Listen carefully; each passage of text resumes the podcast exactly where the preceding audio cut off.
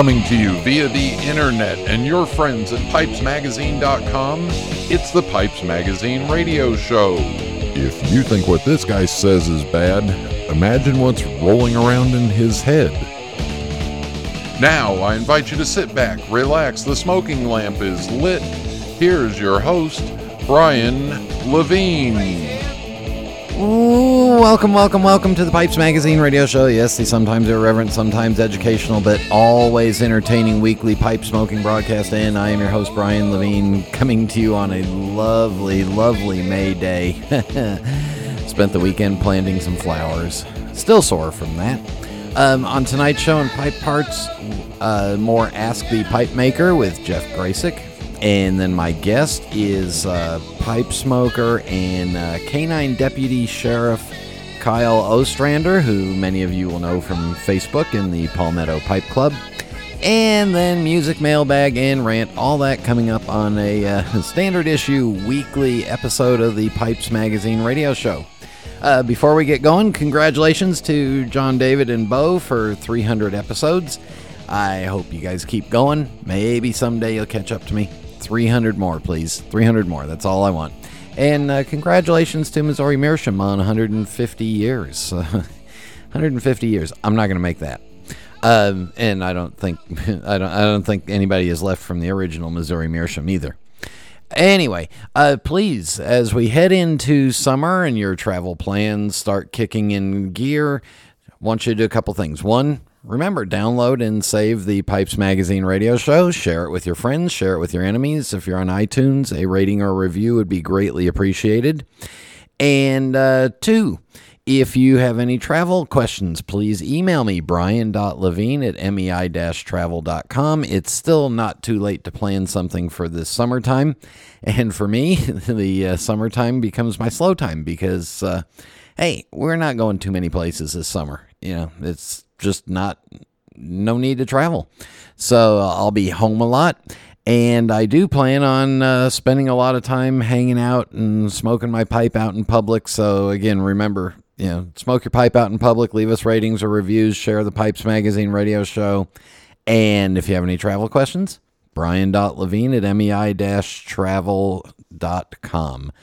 All right, let's get the show rolling. So, everybody sit back, relax, fire up a bowl. Thank you all for tuning in, and here we go.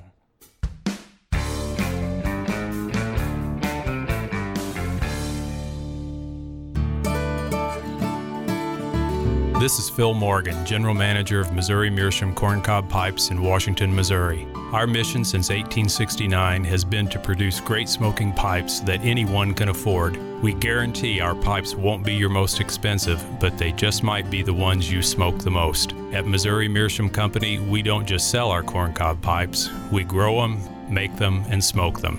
Missouri Meerschaum, Washington, Missouri, since 1869.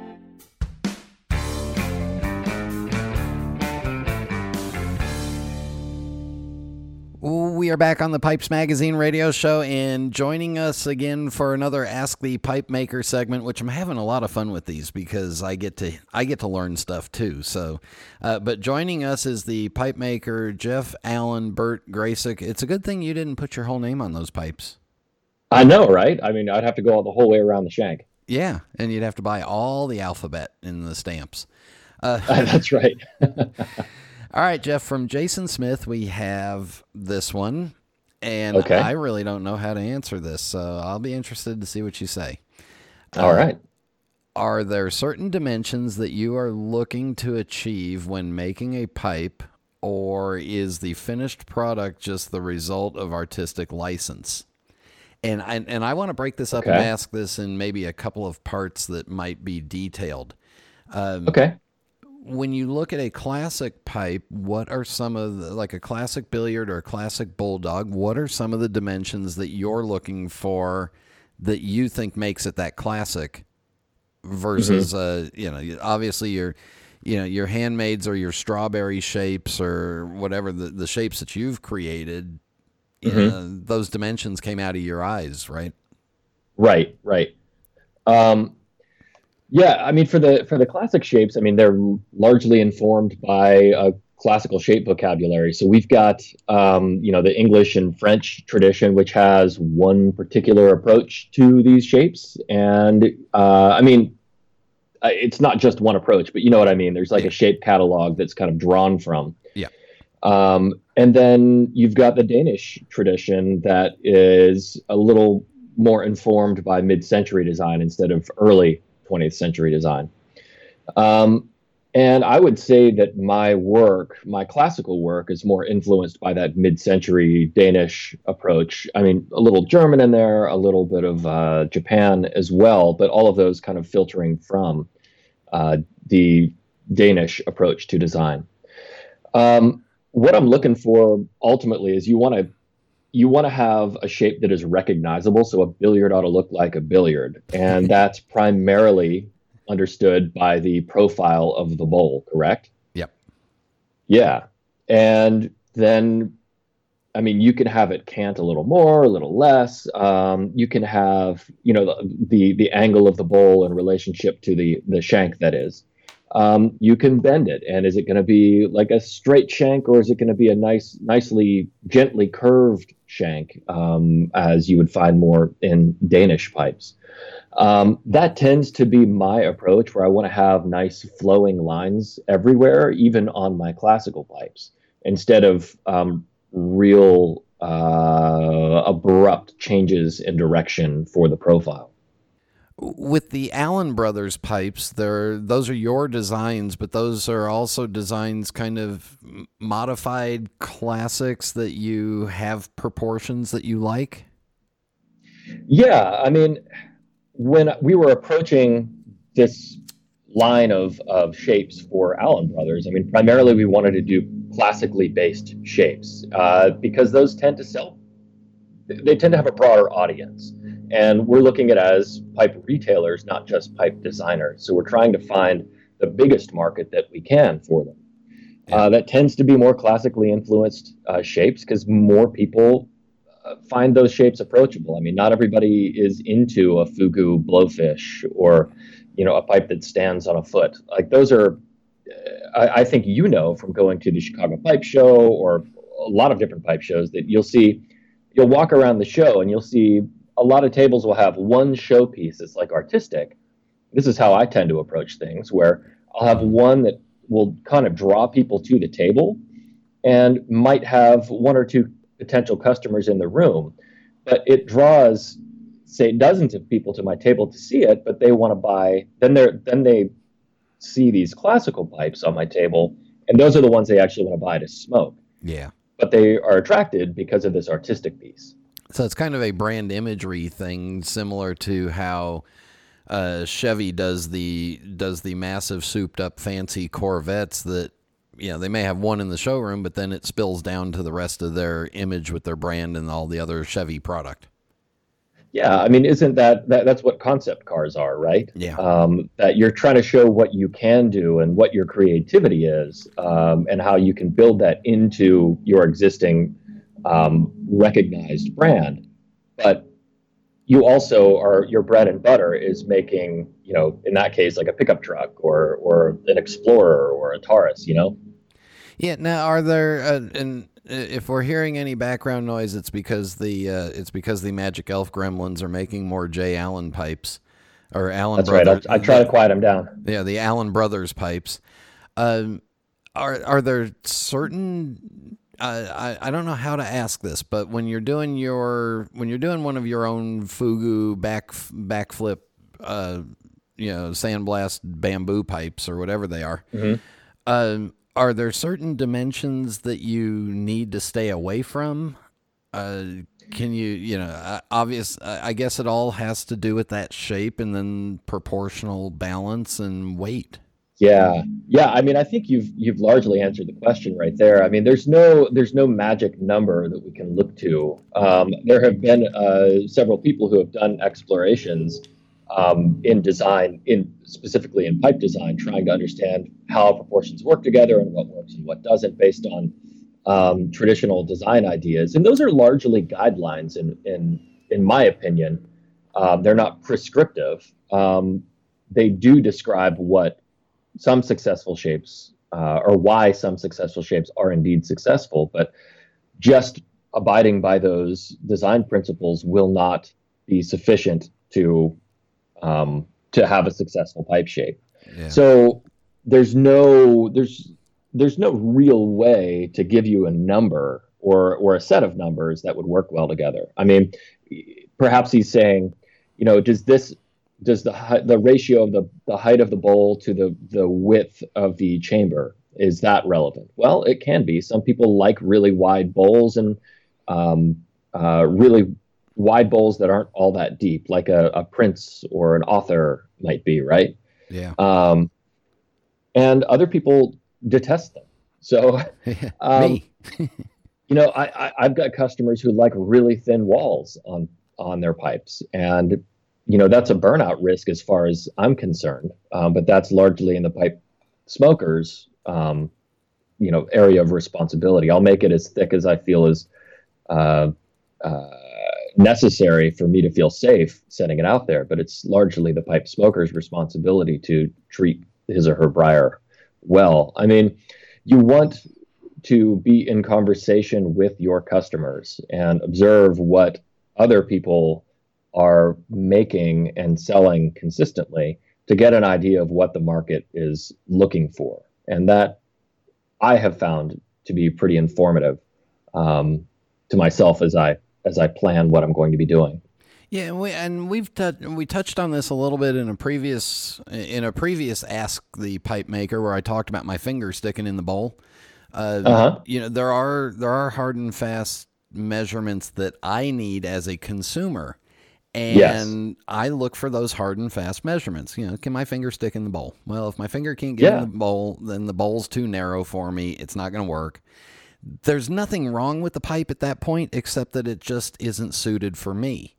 Um, right, right, yeah, and you're getting into like, is are there objective numbers that define what is or isn't a good pipe? Yeah, uh, not necessarily, but are there subjective ones? Yeah, you know what yeah. you like and another customer might know what he or she likes, which is completely different from what you would be attracted to. And uh, you know, and, and, at the same time, there may be a style or a design of pipe that I don't like, but just because I don't like it doesn't mean that it isn't good. And I guess it all gets mm-hmm. down to you know, at, at every point of this, when you look at it, there are reasons why people like billiards versus bulldogs or, you know, uh, Dublins versus Prince shapes.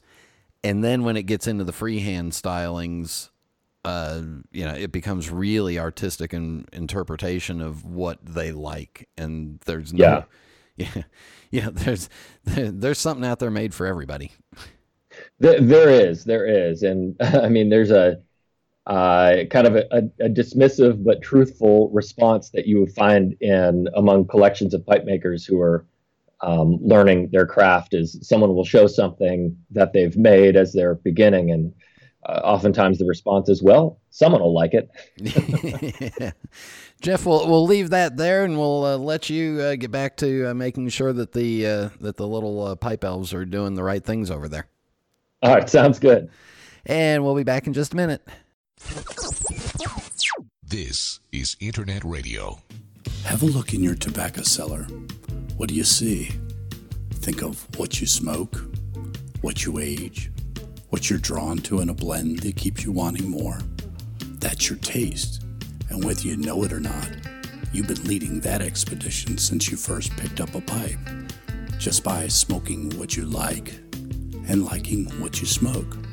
But the funny thing about taste it changes, and you need a wide selection to accommodate it. We at Smoking Pipes know this, and you know it too. So whether you're searching for a tried and true favorite or a singular boutique mixture, we're here to help you navigate the voyage of your evolving tastes. But you're still at the helm. Smoking Pipes, in faithful service of the hobby. We are back on the Pipes Magazine radio show, and joining me is somebody who I've actually met uh, twice now, I believe, uh, but a, a a neighbor to the state to the south of me, and I promise you, I will not pick on South Carolina too much uh, and I and I hope you can tolerate that. Um, but uh, Kyle Ostrander, pipe smoker, and uh, canine sheriff deputy, welcome to the Pipes Magazine radio show. Hey, Brian, thanks for having me. Yeah, and and I also forgot to mention uh, fellow Disney fanatic. So uh, Yeah, nerds more like it. yeah, yeah, I know we get a little geeky about that. Um, so we may, uh, you know, we we may talk a little bit about the recent news, but first of all, uh, I'm assuming you grew up in South Carolina, and that's where you were born, raised, and reared. I was born in South Carolina, but I was a military brat the first 10 years of my life. My dad was Air Force, moved around. I actually spent time in Denmark when I was younger. Of course, way before I knew about the arson pipe makers out there. yeah. and what I knew, and we moved back to Florida in about late 80s and then my dad retired and we moved to South Carolina early 90s and I've been here ever since. So that that's pretty much what you remember as home. Yeah, yeah. Did, uh, I was in the Marines as well. Went to North Carolina for a little bit, for about four years, and now I'm stuck here. So when you came up to North Carolina, did you get shoes? What now Uh, Did you get shoes when you came up to North Carolina? I got some boots. Yeah, because you know, not standard issue in South Carolina. No, no, I'm I'm not even wearing shoes anymore right now. Yeah, good, good, good. All right, so when did uh, when did pipe smoking come into your come into your life? And too bad you weren't buying pipes when you were a, a youngster in Denmark. what three years old in Denmark? Yeah. Um, um, actually, about two years ago, I was really heavy into bourbon. I still like my bourbon. I like drinking bourbon, but I was big in collecting, and of course, all the Facebooks and all the social medias. A lot of it involved cigars, not, not involved, but a lot of people were smoking cigars along with it. Um, at the time, I wasn't a big cigar smoker because A, I didn't know how I didn't know how to smoke a cigar correctly. I'll light one up for half of it, put it down, come back to it later. It tastes like crap. didn't I didn't like it.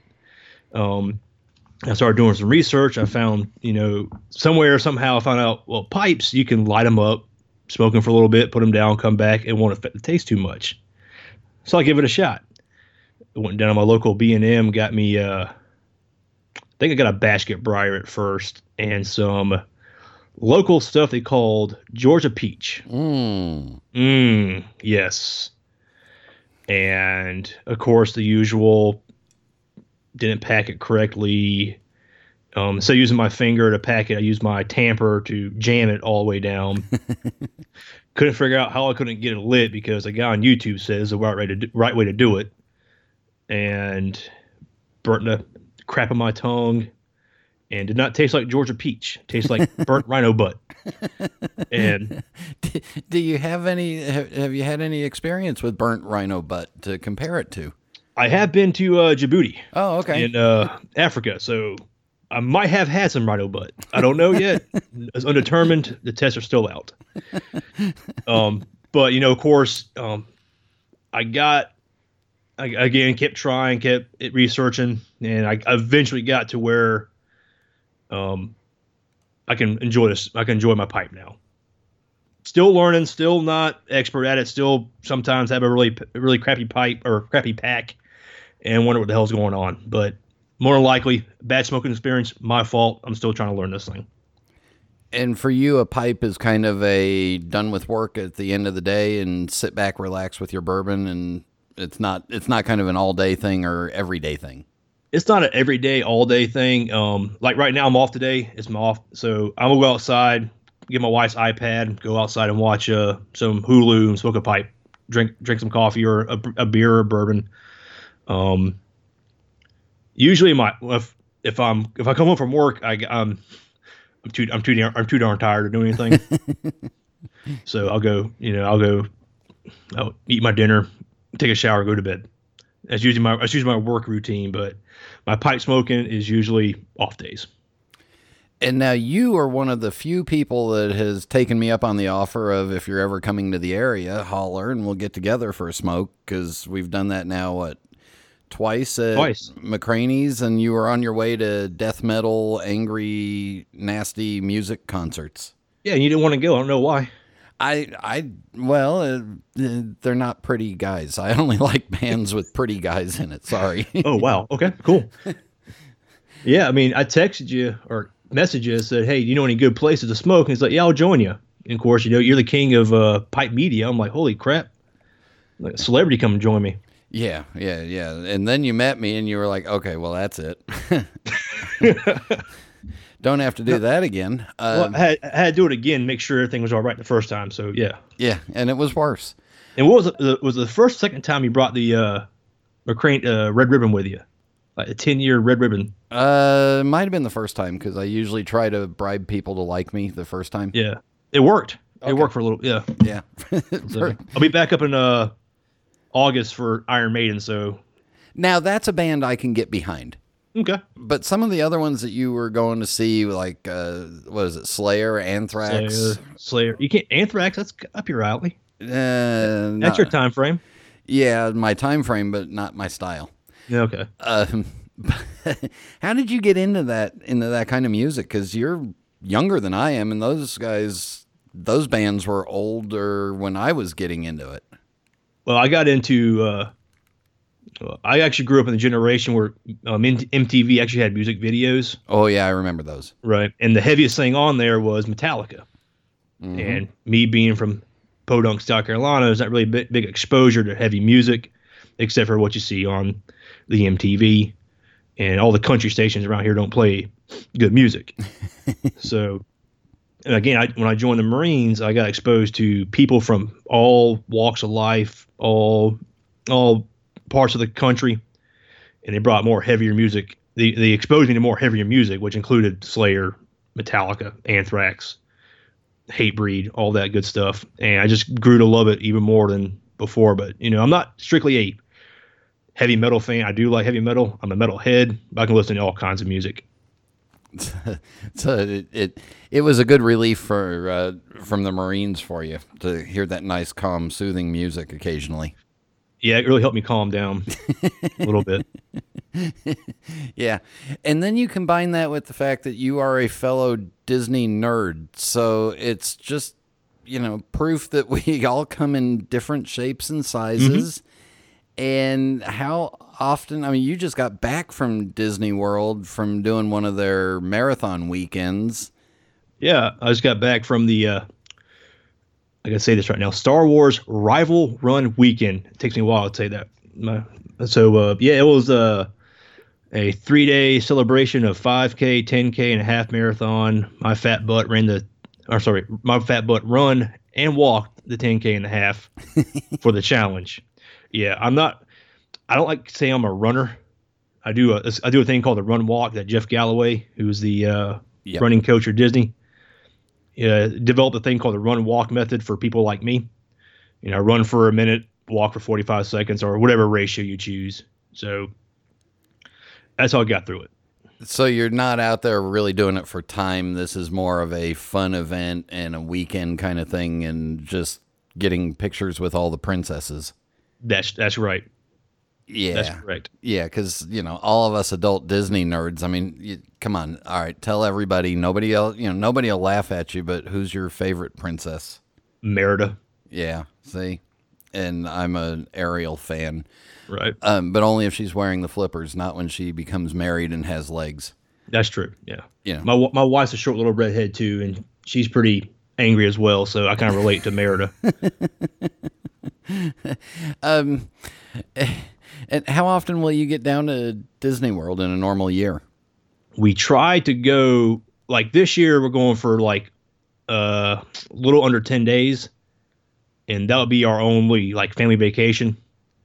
But then probably next year, we'll probably do a couple, several long weekend trips. Um, actually, I, my, I just signed up for Dopey, so that'll be a long trip as well. So at least two, three times a year.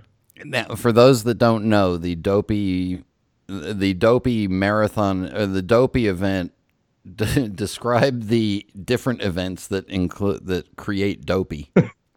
All right, so it is a 5K on Thursday, 10K Friday, half marathon on Saturday, and a full marathon on Sunday. And don't ask me why. I did it. I just did. I regret every single minute of it but I can't get my money back. So I got to go do it now. So, are you going to start training for this, or are you just going to go out there and hope that you don't have to get uh, resuscitated somewhere along the course? I'm, I'm, I'm, I'm definitely training. I'm definitely training. It's actually my first marathon, and yeah, I'm, I'm the dumb butt who tacked my first marathon on to this half 10k and 5k. So I got to run what 19, 22 miles before I even get to my my uh, full marathon. Yeah, yeah, smart move. Yeah, it's only what 48 miles or 50 miles total in one weekend of running and you're and and the funny thing to me is that you're paying extra to go down there and participate in these events. Yeah, I know, I know. That's I don't know why. Don't I, I can't give you a good reason why I did it. Just that I want to do it. That's it. When I go down there, you couldn't get me up in the morning for a free breakfast with Ariel privately at 7 a.m. and you're going to go down there and some of these marathon events start at what 3:30, 4 o'clock in the morning. Oh yeah, um, for the this past this past trip, the half marathon started at 5 a.m. We had to be in the area by 3:30 and the first bus left at three from the Polynesian. I'm sorry. so that's a we're we're gonna take a break so I can stop laughing, and when we come back, we'll talk more pipes and cigars, and then we're gonna take this show to the dogs. So stay with us. We'll be back in a minute. Woof.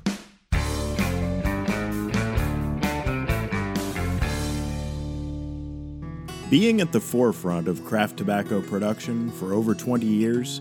We've been involved in some rather interesting projects at Cornell and.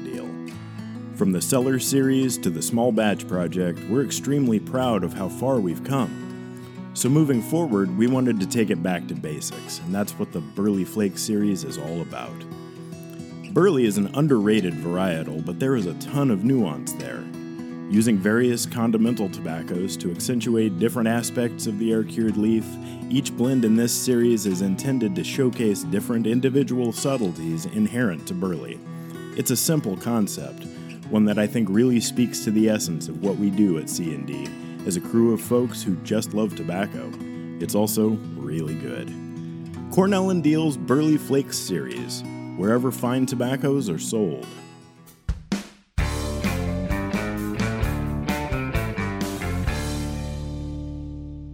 We are back on the Pipes Magazine radio show, visiting with uh, pipe smoking Disney fanatic Kyle Ostrander and uh, listener of the radio show, because otherwise no one would ever have any reason to find me.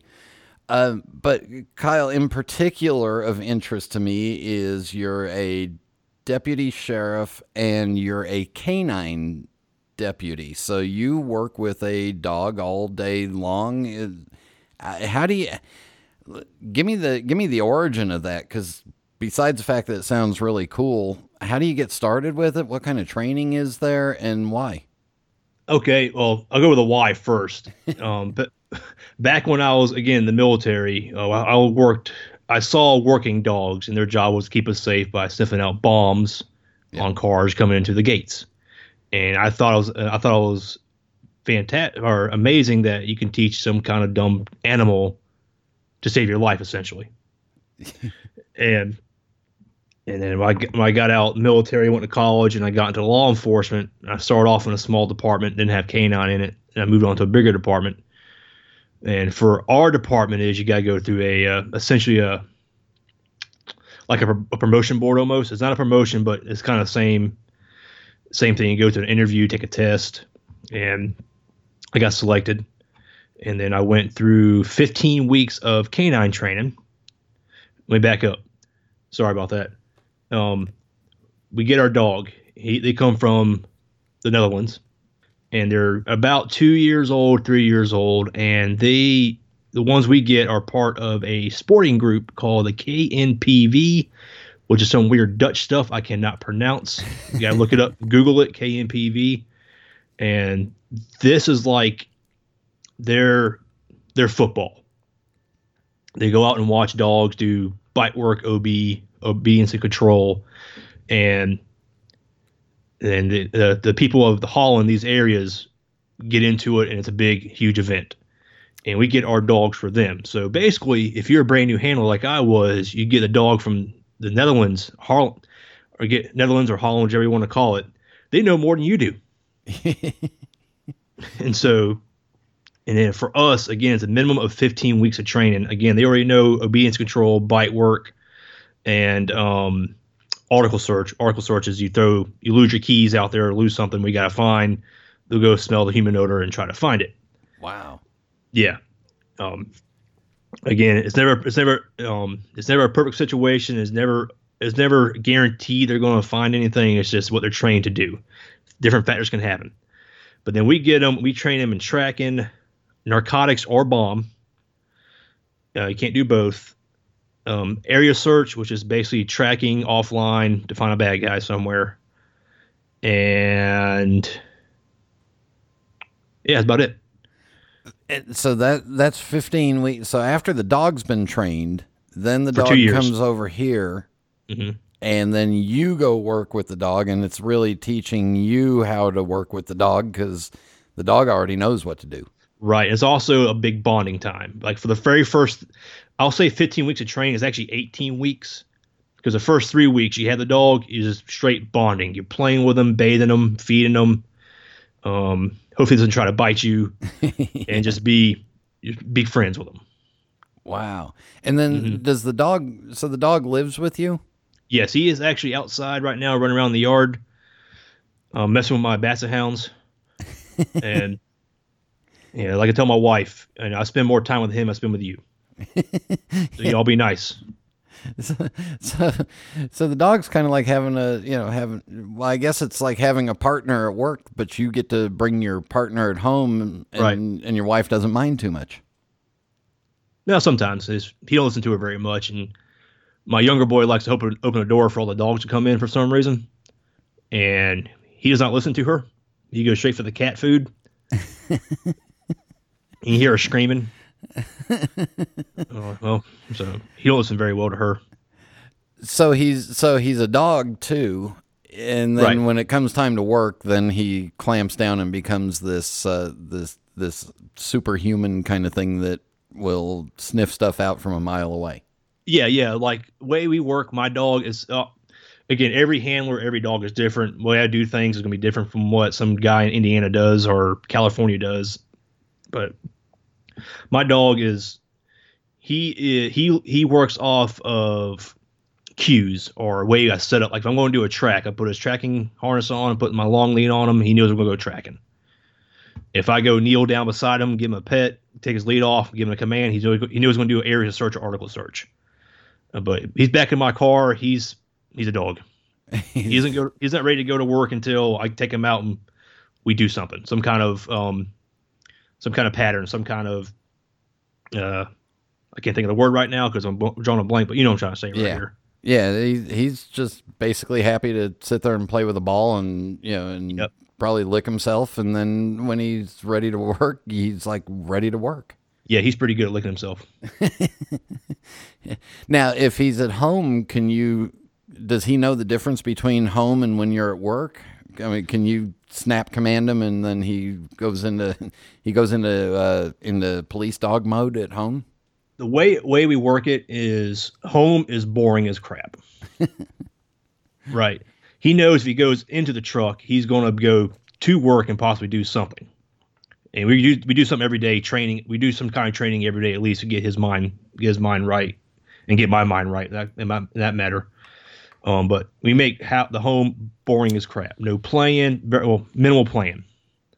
You know, like I say, right now he's outside messing with the dogs it's it's not fun to him. But he's gonna go. He's and he's probably gonna go lay down in his kennel because he's bored. But when I go to work, again, when I go to work next time, and he's gonna he sees me walk out my uniform, he's gonna go nuts. He's gonna try to bite me out of excitement, and he's gonna try everything to get in that get into a patrol car, and then we're off to work. Is it important for him to have that downtime just like uh, like for you it's important that you have that downtime where you're not, you know, on edge and and on duty. Does does the dog need the downtime too? I think so. Yeah, because again, if they're in work mode over and over and over again, they're gonna get they're gonna get burned out like a human does. Yeah. Um, like when we first, uh, for experience, my dog when I first got him, we do obedience and control, which is basically just you know sit, lay down, walk with me kind of stuff. Um, and we hammer that in. It's basically is mostly more for me or the, the new handler to get used to the dog and just use commands. And but he got so bored of it, he's kind of lackadaisical. To, he's like he's like is lackadaisical to him. I'll do it, but I don't like it. okay, all but right. Then we, but then we start going to bite work and track, and he loves it. He's like a human, you know. Certain things he loves, certain things he doesn't like. He's a bit of an adrenaline junkie. Yes. I like it. Uh, does he smoke a pipe? No, he does not. He's nowhere near this this, this smoke. Does that would that jack with his uh, sense of sniffing out drugs and stuff if he was, yeah, you know, I guess if you smoked around him? I assume so, and I don't want to test it. So he goes in his kennel when you get to when you pull the pipe out. Right. I'm out. Yeah, he's running around the yard and stuff. I got my pipe or cigar smoking, but like I'm not like, you know, our our, our department's a tobacco free department. Yeah. And even if it was, even if we are allowed to smoke, I would not smoke near him because I've heard again. I've heard you've been through the the southern pollen season. Oh yeah, um, yeah, fighting it now. Yeah. The dogs, the dogs can can uh exhibit some kind of uh, allergy to pollen as well. So what you're not saying, as, what you're not saying, as bad as a human does, but it's still. So what you're saying is, if you're going to mule some drugs through the South, come through during pollen season. Yeah, go ahead and try it. Yeah, no, but that's like work. I don't like doing yeah. that. um, how long will he work with you before he gets retired? Now, um, it all depends that's the one thing bad about canine handling or canine questions is first thing I want to say is it all depends. Yeah. On everything. Um, my boy, he's about he's on the smaller side, and he's and he'll probably last a little about. Let me see. He's eight now. Probably about nine or ten years old. We'll start looking at him a little closer when he goes to the vet. Make sure all his hips are good. Yeah. Um, everything like that. And, you know, but again, some dogs, especially the larger ones, have hip issues earlier, and they may they may may only work like four years. Where my dog, I've had him since 2015, may go six seven years. But it depends on how they're worked, how their structure is, their size, it's everything. I know this is a podcast about pipe smoking, but I'm fascinated about this. So uh, yeah. One la- one last question: What happens to him when he's retired? Does he stay with you? He goes home with me, and, and then you get a new work dog. That's the plan. And, and, then he doesn't get jealous of the new work dog. Um, I've heard stories about you know other handlers had their dogs retired retired dogs out, and the other dogs, uh, the new dog gets in the truck and they kind of go through a little screw you phase. yeah. Like I got I got a retired bloodhound in my yard right now. She don't give a crap. She's happy to be out home outside sniffing around, get going to my trash can. but you know, you get more you get more dogs who are more uh, more active. Yeah, they're going to wonder why they can't go to work. All right, enough about the dog. Let's get back to pipe smoking. Um, do you do you remember? It's only been a couple of years, but do you remember that aha moment that you had when you finally found the types of tobaccos you like and or how to pack them? I think my aha moment was definitely the how to pack. Well, actually, no, how to smoke the pipe was find that rhythm. I mm. saw the mutton chop piper video on the breath method, breathe method, whatever you want to call it. Yep. And that kind of helped me, not necessarily smoke it correctly, but calm down enough. Calm down to smoke it, get a good tempo. It's like, aha, I can taste the whatever's now. I can, you know, I can. It, it um it that that that method really helped me out. That's all I guess. That's really all I'll say about that one. And and in the in the past couple of years, your pipe collection went from zero to how many do you have now? And your wife's not listening, so go ahead and give us the real answer. Probably about ten. I ain't got many is there a is there a holy grail kind of pipe that you're that you're looking for? Not necessarily. I mean, I mean, God bless those people who can do it, but You know, I, I, I can't see myself spending an exorbitant amount of money for a pipe. I mean, the pipes I like are about 150 ish. I'll, I'll look more for like the workhorse kind of pipes. Yep. You know, if I drop them, who cares? It's gonna, it's gonna bounce and be all right. That's why I refuse to smoke a Meerschaum. Yeah. Um, I mean, there's there's definitely pretty ones out there that I want to get, but not upset if I don't get it. That makes any sense? Yeah. Yeah, no, that makes perfect sense because you know Yeah. also you're you're smoking outside. It's not a you know it's not a five it's not a five bowl a day habit. Uh, you and and I know you also live a basic outdoor active lifestyle. So if you're out fishing or hunting, you may bring a you may bring a pipe with you for the rest breaks, and you don't want Right. you don't need anything fancy. You just need good good engineered good wood. Yep. Uh, did you start off with a different, you know, with a different shape or style of pipe, and then kind of gravitate in in a different direction? I really like the Dublins. Dublin shapes kind of. I see like a pipe on smokingpipes.com or tobacco pipes. I'm like, every time I see a Dublin, that's pretty. So, you, so you like that wide bowl at the top? Yeah, it's it's. I think it's a good. It's a good. Uh, a good. Especially get like a bigger Dublin. It's a good feel in the hand. Yeah. well, and you're not exactly a small guy either, so you Nah, a little bit pretty- big, a little bit bigger pipe. You know. I'm pretty hefty. Yeah. Well, and that that marathoning stuff that you're training for that might help with that, Yeah, or you may crack the pavement going down the road. That's that's the plan. And then the other thing you've done recently is on Facebook. You've started the uh, what? What exactly is the name of it? The Palmetto. The, the Palmetto Pipe and Cigar Club. And what are the goals with the Palmetto Pipe and Cigar Club? I mean, right now it's just a social media based pipe and cigar club. Um, my buddy and I started it. Uh, it's been about a month, month and a half now. We get about 50 plus members. Uh, the goal of it is to have event, a goal to have, you know, actually do some meetups around the area. We already had one meetup.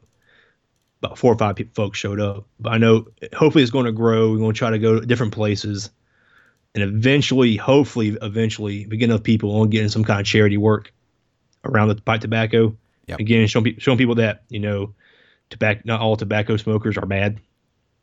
yeah. Kind of deal. Don't go to California. Yeah, I know. Yeah. Don't. Or the West Coast, Yeah. Don't. Yeah. In fact, forget that whole part of the country. or or Colombia. I mean, Uh, Bogota. Oh, sorry. uh, no, South Carolina. Oh, I mean, yeah. Yeah, no, it, it I I think the one time that uh, that you guys did have a meetup, I think I was actually at Disney World when you were having the meetup. really, Yeah. yeah.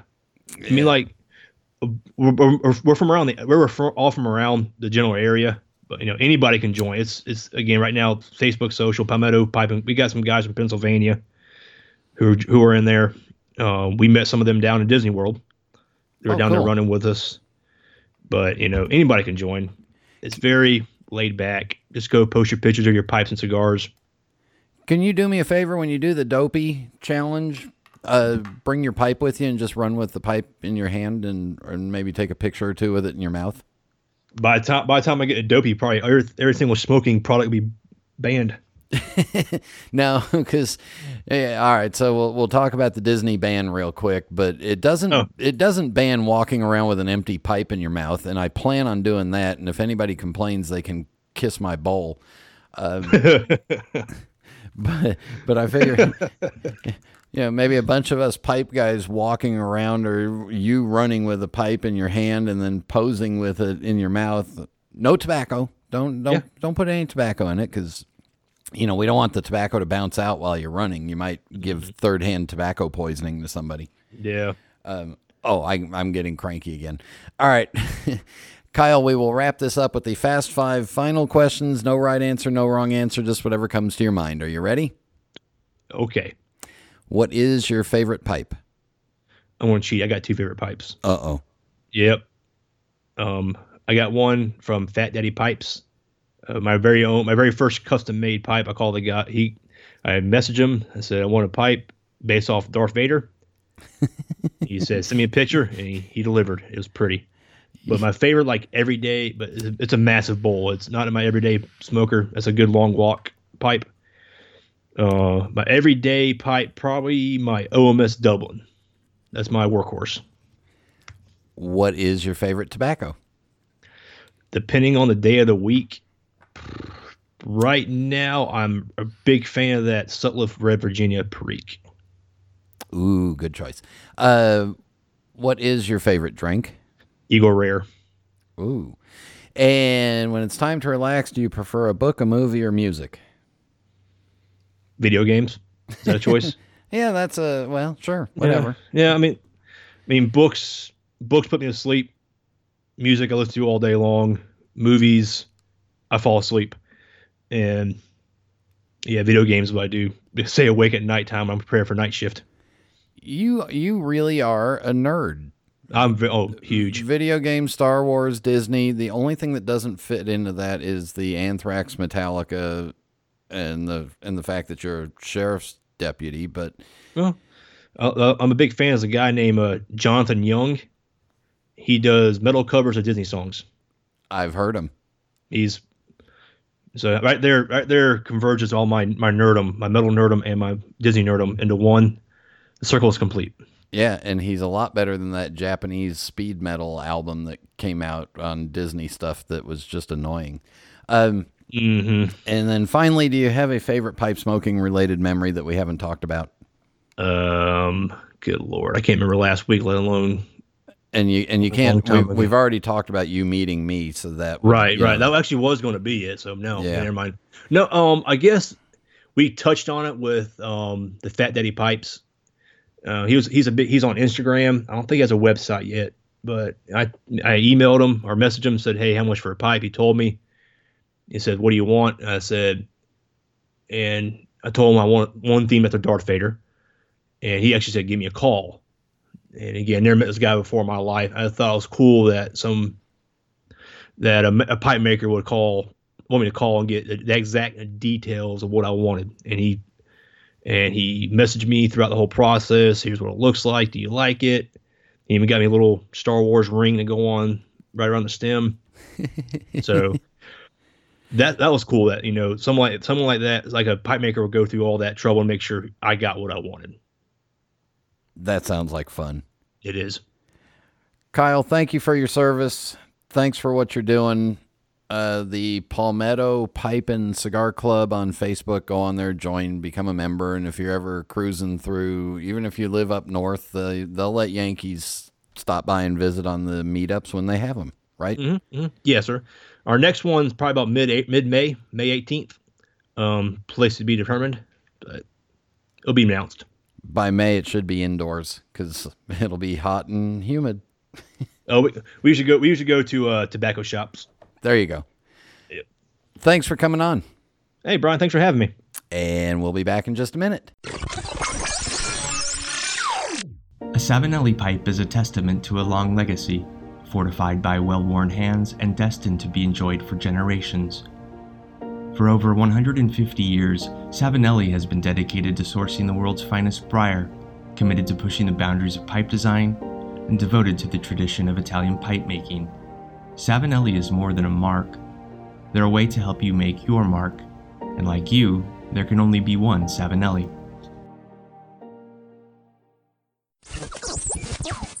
This is Internet Radio. And we are back. Uh, check out Kyle on social media and the Palmetto Pipe Club.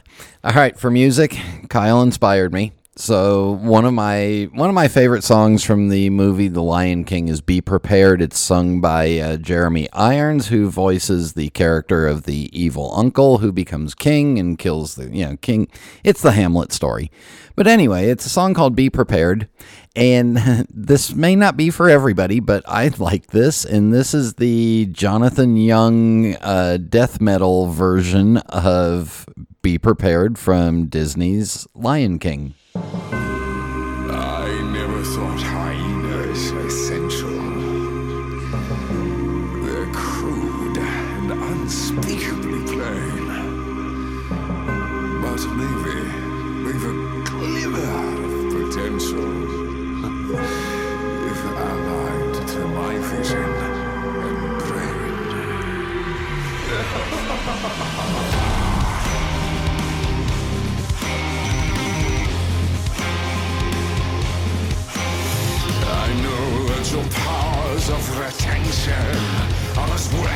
as a warthog's backside. But thick as you are, pay attention. My words are a matter of pride.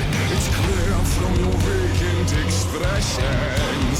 The lights are not all on upstairs, but we're talking kings and successions. Even you can't be caught unawares. So prepare for the chance of a lifetime. Sensational news. A shining new era is tiptoeing nearer. And where do you feature? Just listen to teacher. I know it's sordid, but you'll be rewarded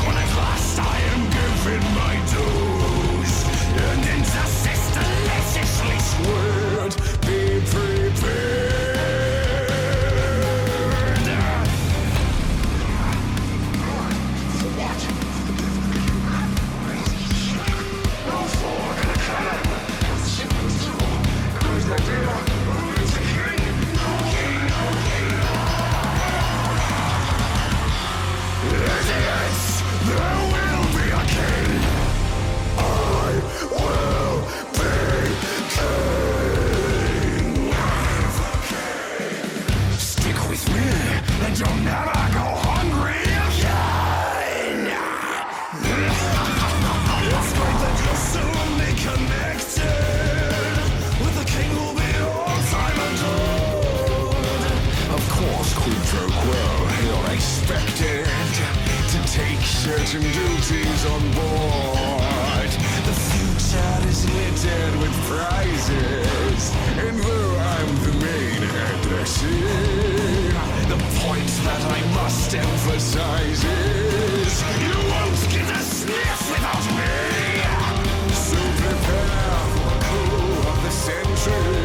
Be prepared for the scam. Meticulous planning, tenacity spanning, decades of denial. It's simply why I'll be king undisputed, respected, saluted, and seen for the wonder and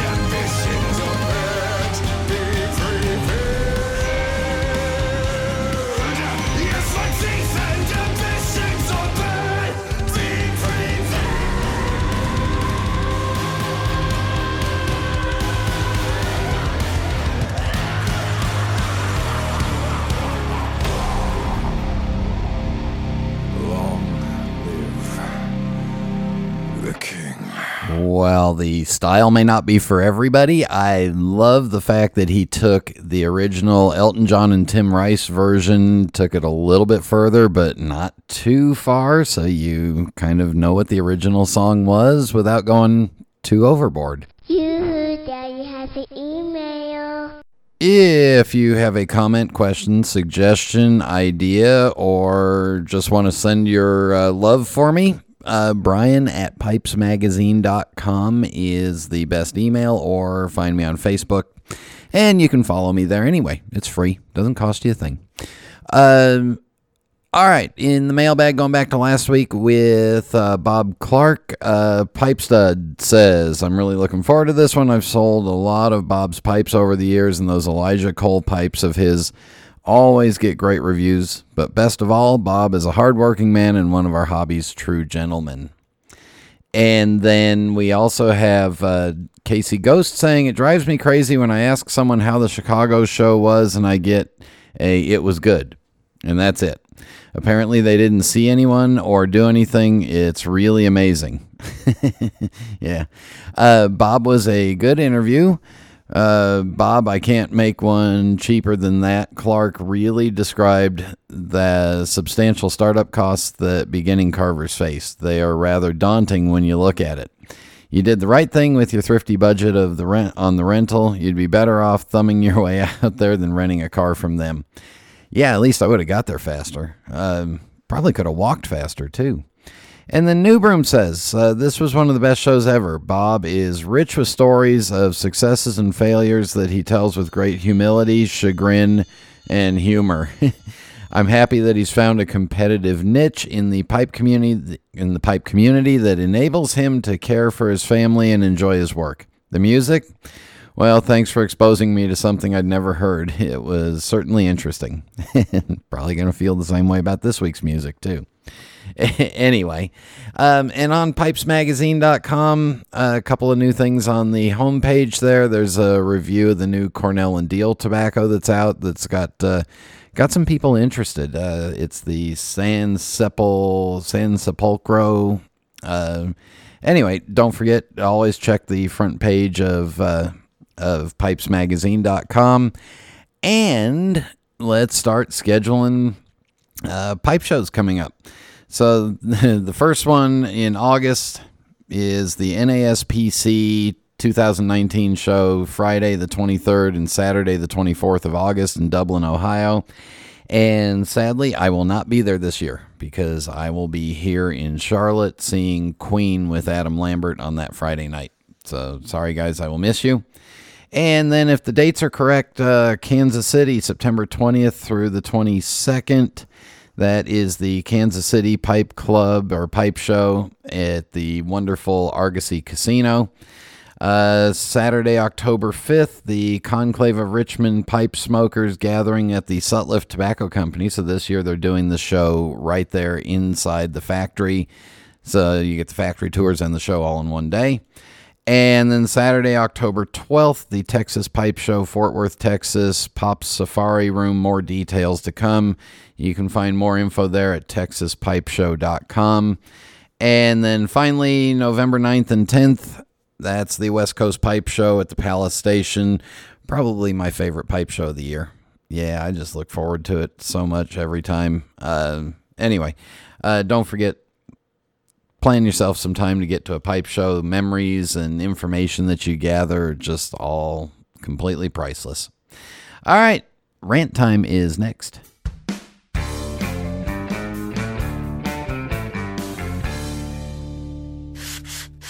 There's nothing quite like working in my shop or smoking my genuine Missouri Meerschaum corncob pipe, an American legend since 1869. It's the coolest, smoothest pipe I've ever owned. Check them out at corncobpipe.com.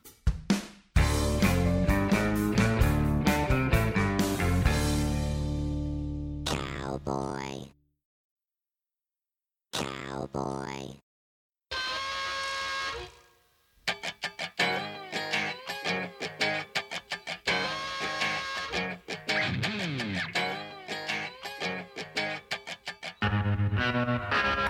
Okay, kids, here's one that really bothers me, and that may just be me, but it has to do with podcasts and YouTube videos. Yeah, yeah, iTunes and YouTube are the two servers that I use to listen, you know, that I listen to iTunes to podcasts on and videos on YouTube. Well, I spend, uh, you know, we, we here at the Pipes Magazine radio show spend a lot of time and effort to try to make sure that each show is recorded at the same audio level so that when you play one show after the other, you don't have to adjust the volume.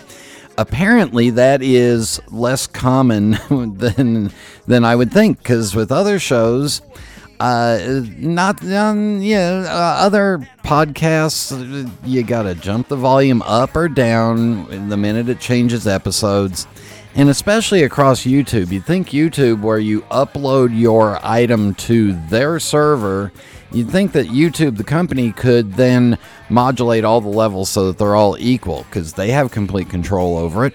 But no, if you're watching YouTube and you're running through 10, you know, 10, 12 minute videos and they're jumping off and on, the volume jumps all over the place constantly. So, everybody just try to get to a moderate level of volume, stick with that, and let's make it comfortable so that you're not having to jump up and down and change the volume all the time. Especially if you're just doing a if you're doing a podcast, it's really it's it's a little bit of work, but it's not that much more work to make sure that each show is recorded at the same level, at the same comfortable level so that everybody can just set their volume, push play and listen to multiples in a row. But uh, apparently that can be a bit of a problem even with some of the more professional podcasts I listen to. So there you go. All right. I want to uh, thank you all for tuning in. Thanks to Jeff and Kyle for joining me. And until next time. Bombadita,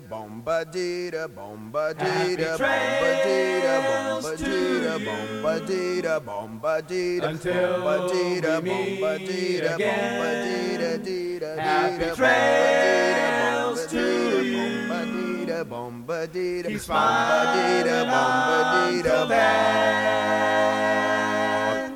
Who cares about the clouds when we're together?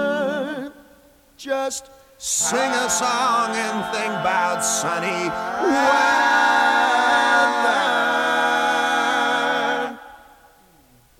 Happy trails to till we meet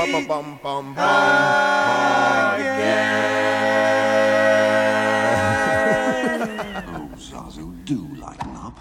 Sing something with a little bounce in it. It's a small world after all. No, no, anything but that.